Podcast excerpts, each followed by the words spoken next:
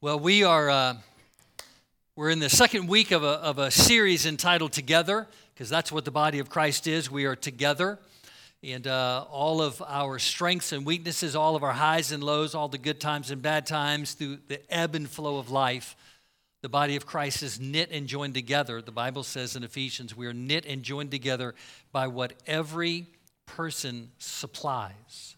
So we are together. And that's what this series is about. Today we're going to talk about the growth of gathering. There's no substitute for our private time with God. Jesus talked about prayer, and he said, go as it were into your closet and shut the door and have your time, your private time, your just time with you and God. That's vitally important. There's no replacement for that. There's no substitute. Nor is there a substitute for the body of Christ gathering together. I know that, that what we've just been through a few years ago caused a lot of people to sit at home, and and some out of necessity to watch, and some have made that a habit. There's no, there's no condemnation or criticism. It's just what it is. But the body of Christ is supposed to come together. There is something unique and powerful about being together in the same space, in the same room, and worshiping the same God. As Michelle read earlier in Hebrews chapter ten, that's our focus uh, for one more week after this. But I want to uh, to really hone in on verses twenty-one through twenty-three. It talks to us about the fact that since we have a great priest over the house of God, let us draw near to God with a sincere heart and with the full assurance that faith brings, having our hearts sprinkled to cleanse us from a guilty conscience, and having our bodies washed with pure water. Let us hold unswervingly to the hope we profess, for he who promised is faithful. I want to hone in on those verses. And it appears that the writer of the book of Hebrews is really using some really choice words as he is led by the Holy Spirit, specific words such as great high priest, come near to God, sincere heart, assurance, faith, cleanse, washed, hope, and faithful. When we talk about the body of Christ coming together, we are talking about Christ's body coming together. The Bible says where two or more gather in his name, the Lord is there. We know that as we gather in the body of Christ and we lift up praise before the Lord, the Bible says God inhabits the praises of his people. The Bible says that there is liberty where the Spirit of God is, that in his presence is fullness of joy, and at his right hand are pleasures forevermore. The Bible talks a lot in the Old Testament and in the New Testament about the presence of God. We find in Acts chapter number ten and verse thirty-three, here's a Gentile, Cornelius, who an angel appears to him and says, hey, there's a guy named Peter. You need to send some men over there and have Peter come to your house. So Cornelius does that. Peter, on the other hand, has a, a vision from God, and it's confirmed to him that he's supposed to go with these guys to this guy's house named Cornelius. So when Peter arrives at this house, and that was like taboo, the Jewish people did not go into the house of a Gentile, but God had spoken to Peter. And so Peter's in this house of this Cornelius Gentile, and so he says, okay, what, why did you, why did you bring me here? Why did you call for me? And Cornelius goes through the episode. He says, the Lord, an angel spoke to me, and the Lord revealed to me that I was supposed to send men, and you were supposed to come to my house. And then Cornelius said, so I sent men immediately, and it was good for you to come. Now we are all here in the presence of God to listen to everything the Lord has commanded you to tell us. He's acknowledging that this is a God thing that is happening. We're all here in the presence of God, and we're eager to hear whatever you have to say, because God has led us to this point, and God has led you to this point. In Luke chapter one, we see that Zechariah, the father of John the Baptist, when an angel comes and speaks to him, and, and Zechariah is like questioning, he's trying to figure this out. And the angel says to him, I am Gabriel, and I stand in the presence of God. He did not say, I have stood. He said, I stand in the presence of God, and I have been sent to speak to you and tell you this good news. David writes in Psalm twenty-four, who may ascend to the mountain of the Lord, and who may stand in his holy place? the one who has clean hands and a pure heart, who does not trust in an idol or swear by a false god. They will receive blessing from the Lord and vindication from God their Savior. Such is the generation of those who seek him, who seek your face, God of Jacob. When we talk about the presence of God, we recognize that that is a place of holiness, and it is a place of power, it is a place of instruction, it is a place of healing. When we talk about the presence of God, are we simply just saying this is an unknown? Not at all. Are we saying this question of what is the presence of God, or what do we find in the presence of God? Are we saying that's an unanswerable question? Absolutely not. The Bible gives us complete and full demonstration and example of what it means to be in the presence of God and what you can expect. Not a box, but a description, examples of the presence of God.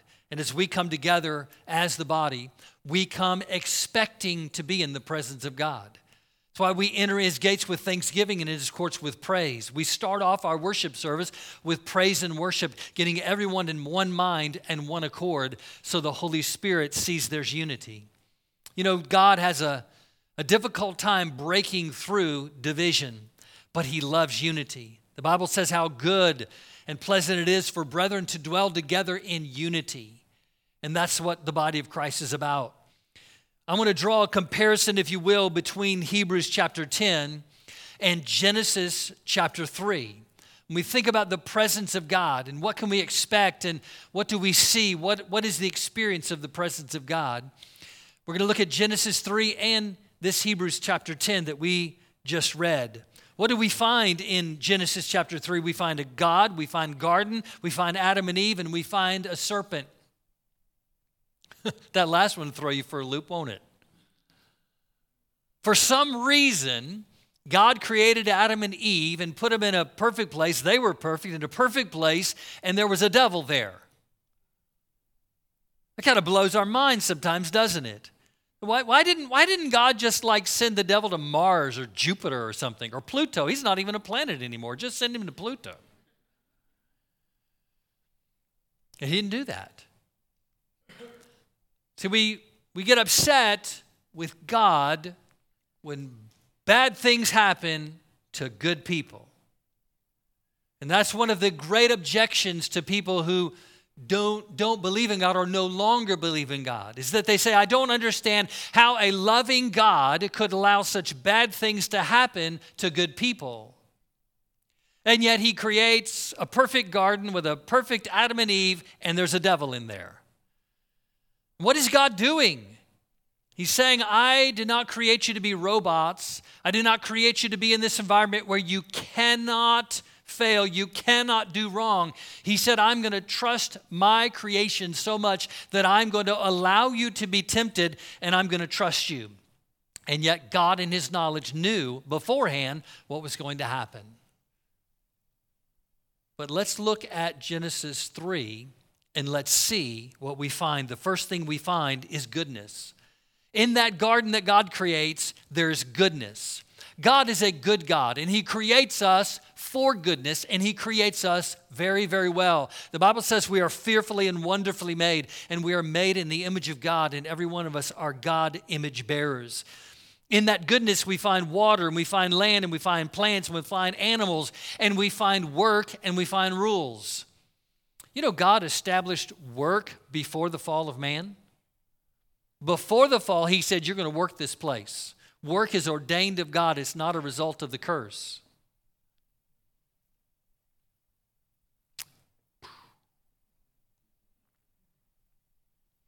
So we find goodness.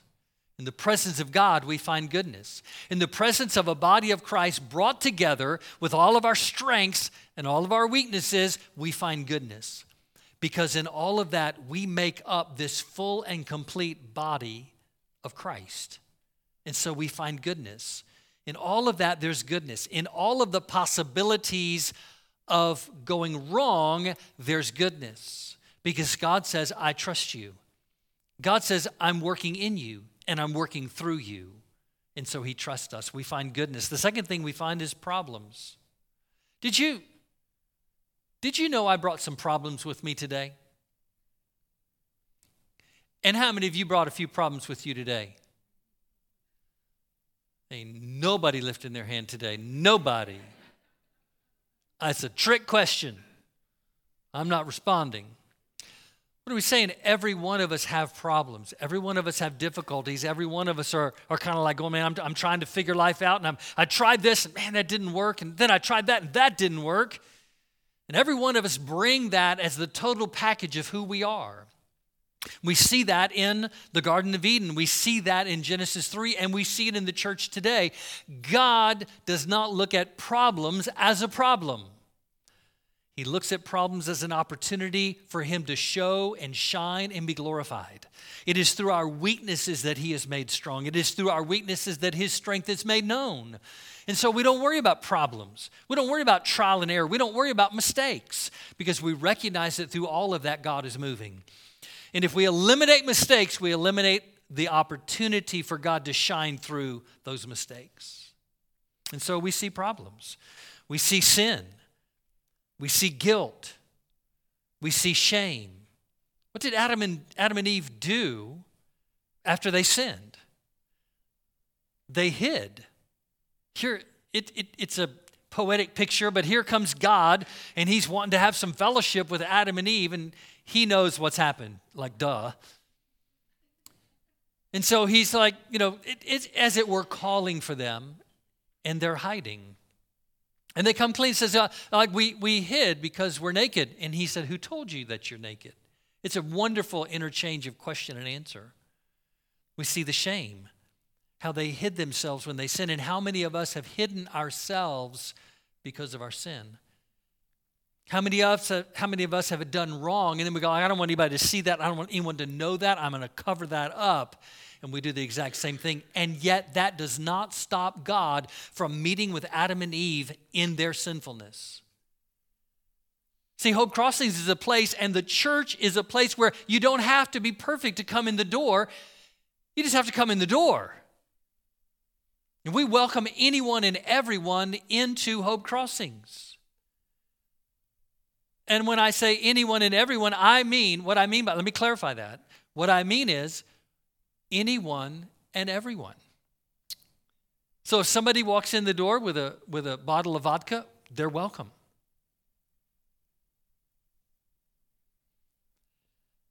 If two men walk in hand in hand holding hands, they're welcome. If somebody is drunk and can barely walk, we'll help them, we'll drag them in. Somebody's high on whatever, we'll get security and we'll help them in. That's true. We will get security.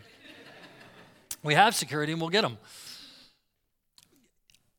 I'm not trying to just simply be dramatic. I really want you to know we welcome people because we were we were sinners before we were saints.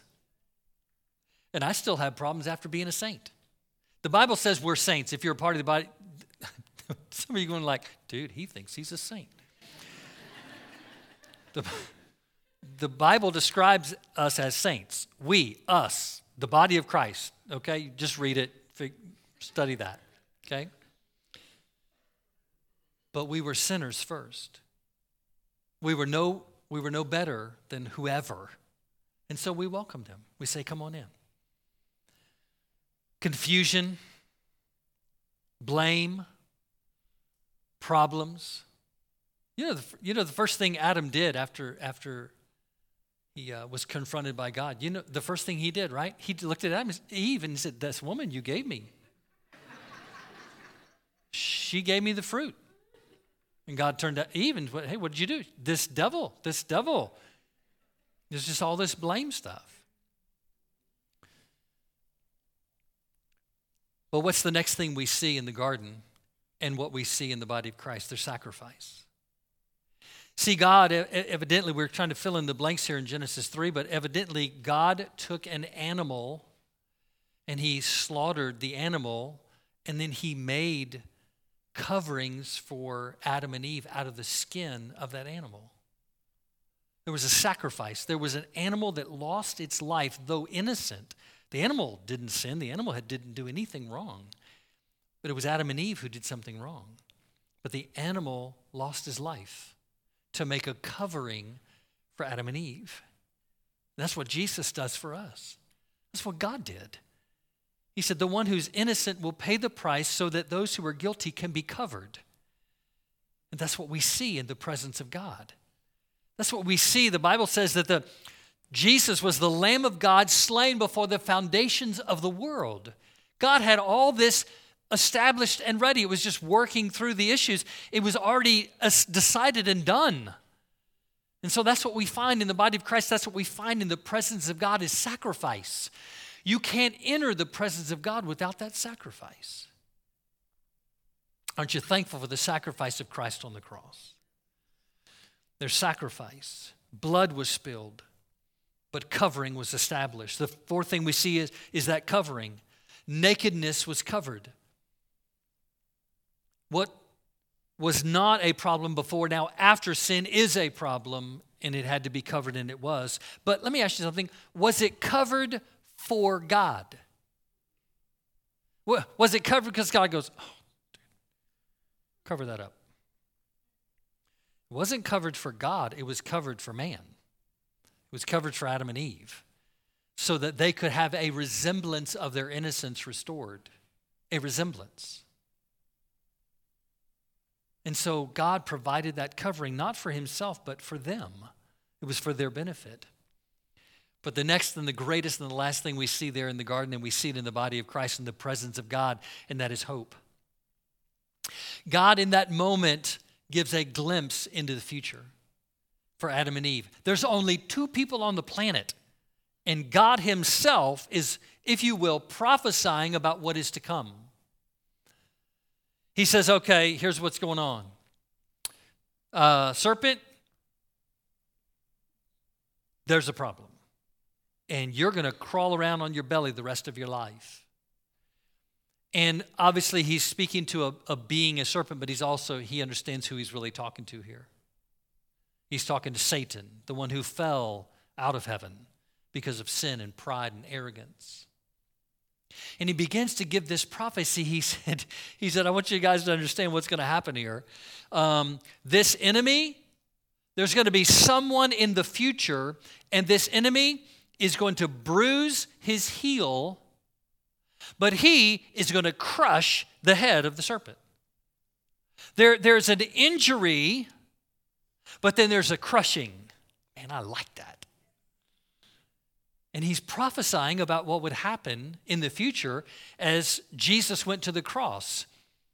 Jesus gave himself up for the cross, and that was Satan's opportunity to, to bruise that heel, to inflict pain, and to, to draw blood, if you will. But Jesus, God is saying, hey, don't worry about it. The heel will be crushed, but the head, I mean, the heel will be bruised, but the head is going to be crushed. And that's the position that we have today. We're this side of Calvary. We We battle against an enemy that has an eternal headache. We are fighting against an enemy that has been crushed. He is defeated because of what Christ did on the cross. We are more than conquerors in Jesus' name. We are overcomers because of who Christ is and what he did on the cross. And therefore, we have hope. We have hope because our enemy is ultimately defeated. And we have victory in Jesus' name. Christ died on the cross for the sin of the entire world. And that is the reason for our hope. In the Garden of Eden, it was a prophecy that they couldn't even understand. They had no concept of what was going to happen. And as time marched on through the Old Testament, it began to be somewhat clear, but still a little foggy. But Christ made it crystal clear when he went to the cross, and he said, God, forgive them. They don't know what they're doing. He said, it is finished, telestai. Into your hands I commit my spirit. That's when it was finally done, that there was a bruising of the heel. But aren't you glad three days later there was a crushing of the head of Satan? And now his authority is so limited because we are the ones who are victorious in Jesus' name. We come together as the body of Christ, and that's what we see. We see victory. We see people who have been given the responsibility to lay hands on the sick and to see them recover. We gather together as a group of people who have the responsibility of speaking the word of God that is far more powerful than any of us or all of us. When we speak the word of God, it's like using a sharp two-edged sword. It has power to divide and cut. It's like giving a seed into the ground that will grow and no one can stop it from growing. We are the body of Christ. We are together. We have a hope that is eternal, and that is our eternal salvation. Hebrews ten talks about hope and covering and sacrifice and problem and God's goodness. We're the ones that caused the problem. God is the one that solved it. We're the ones that messed it up. God is the one who fixed it. And when we come together as the body of Christ, we come with a victorious spirit to say, we serve the King of this universe, and nobody is better than him. Nobody's more powerful than he is. That's the body of Christ. But we must come to him just as we really are. See, the trick, the lie, the deception is when we think, okay, Chris, I hear what you're saying. I, I get it. But I've got some things in my life. I'm going to go this week. I'm going to work on those things, and then I'll come back to church next Sunday, and then, then I'm ready. Whoa, time out. No, we, we come to God just the way we are. With everything we got, all of our baggage, all the stuff, all the junk, we come to him just the way we are. We come to him with our shame. God, I'm ashamed of what I did. I'm ashamed of what happened. I'm ashamed of the consequences and the results. God, I wish I had not done that. God says, I got this. God is telling you today, he's got it. He sees you just for who you are. He sees you as the one that he died on the cross for. So your shame is not a problem for him. It's a problem for you. But will you allow him to take that shame away from you? Because he will. He will take that shame. Sometimes we think we can't come to God with doubts. I think God loves our doubt.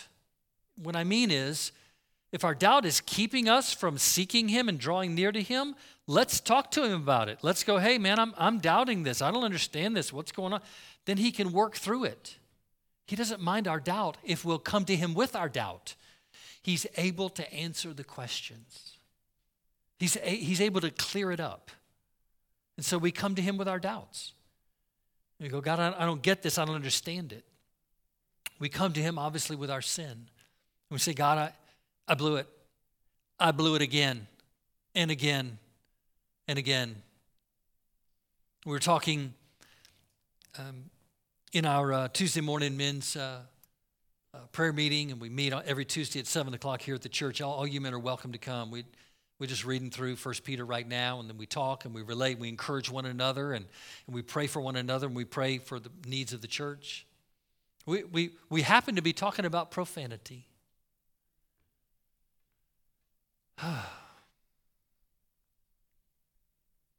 Out of the three spankings that I received in elementary school, two of them were for profanity. And I'm talking about teachers spanking me. And I remember getting saved. I gave my heart to Christ. And you know that some habits are hard to break. But every time I'd let one of those words slip out, I would immediately say, God, please forgive me and help me never do that again. And about three minutes later, I'd pray, God, please forgive me. You come to God just the way you are, with whatever sin you've got. And he says, I've got a covering for that because there was a sacrifice for that. There's a covering for that because there was a sacrifice for that. We bring our trouble. We bring the trouble that we're in. Whatever situation, we bring it to him. We bring the whatever we have to him. And what do we find in his presence? We find mercy. We find mercy. We find joy. We find peace. We find forgiveness. The Bible says, in the presence of the Lord, there is fullness of joy, and at his right hand there are pleasures forevermore. Where two or more gather in my name, he says, I'm there in that place. He says, where the Spirit of the Lord is, there is liberty. Not bondage, there's liberty. Jesus said in John ten ten, he said, the thief, Satan, he comes to steal, kill, and destroy. But Jesus said, I've come to give you life and life more abundantly. And in his presence, that's where we find abundant life. That's why it's so vital for the church body to meet together, because we are a constant reminder to one another. Grace, mercy, forgiveness, love, covering, power, anointing, gifts, amazement. We are reminding each other of all the attributes of Christ because we are his body here on earth. My question to you today is this. Do you know Christ as a Savior? We're not talking about as a church figure, a religious figure, but do you know him as a Savior? Are you still thinking, I'll, I'll figure it out and I'll, I'll get it, I'll get it together and then I'll come to God? But I think by now you've realized that is not working. That plan is not working.